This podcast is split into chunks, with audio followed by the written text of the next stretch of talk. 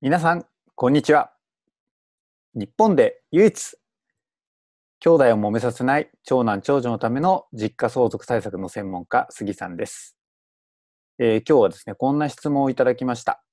えー、相続手続きで一番大変なことは何なんですか？ということですね。えー、お話をいただきました。えそうですね、一番大変なのはですね、やはりその遺言がない場合のですね、遺産分割のえー、お話し合いですね。はい。えー、最近ですとですね、あの、やっぱり亡くなる方も多いし、世代間でですね、えー、お話し合いしなきゃいけないということもあります。えっ、ー、と、先日ですね、あの、ご相談を受けたケース、こんな形で、で、まあ、私っていうのもこの相談の方なんですね。で、えー、まあ、おじさんが亡くなったんですけど、まあ、子供も結婚してなかったんでいらっしゃらないと。で、このおじさんにはですね、えー、まあ、他に5人兄弟がいまして、で、まあ自分の父親はもう亡くなっていると。えー、ただ、兄弟の中にはですね、まあ、認知症になっちゃってる方とか、まあ、高齢の方もいらっしゃると。で、まあ、それ以外の、まあ、自分の親のように亡くなった方の下にはですね、さらに、まあえー、この方からするといとこですね、兄弟とかいとこの方がこんな形で、えー、6人もいらっしゃるということなんですね。そうすると、このですね、6, 人、まあ、自分も入れて、えー、7人と、あとこのね、お父さんの兄弟の方、9人。で、遺産分割協議書というものをですね、作って、えー、合意を取らないと、えー、このね、おじさんが例えば不動産を持ってるといった場合に、ね、その不動産を、じゃあ、ね、誰に登記するかとか、売却するかとか、まあ、そういったことすらですね、ちょっとできなくなるわけですね。で、特に、あの、このね、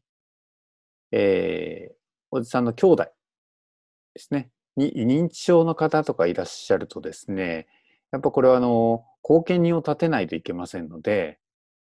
後見人の申請が必要になったりとかします。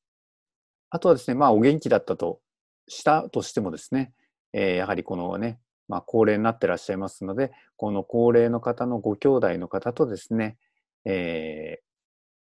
このね、自分自身を含む子供世代の方、えー、この方々はですね、お話し合いしなきゃいけないと。特にね、高齢の方、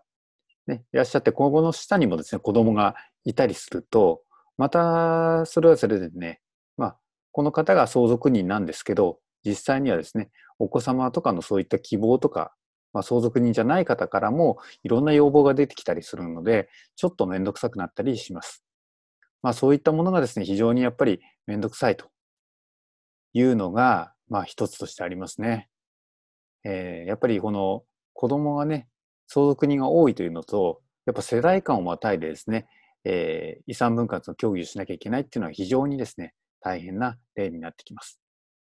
まあ、かといってですね、えー、何ができるかということは、えー、ないんですけど、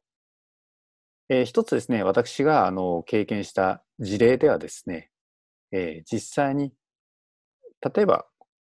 この今日今回の例とは違いますけど、えー、ご兄弟の中で話し合ってですね、例えばこの私と呼ばれる、ね、この存在の、ね、方がですね、えー、このおじさんの養子縁組として入って、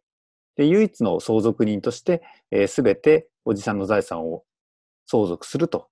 いうようなことをですね、ご家族で話し合ってやったケースがありましたね。まあ、そうすると、こんな複雑な遺産分割協議をしなくても済みますので、まあ、子供に一人ですね、養子縁組した子供一人に相続させて、まあ、その方が実際に不動産の売却とかそういった手続きをしてもらえると。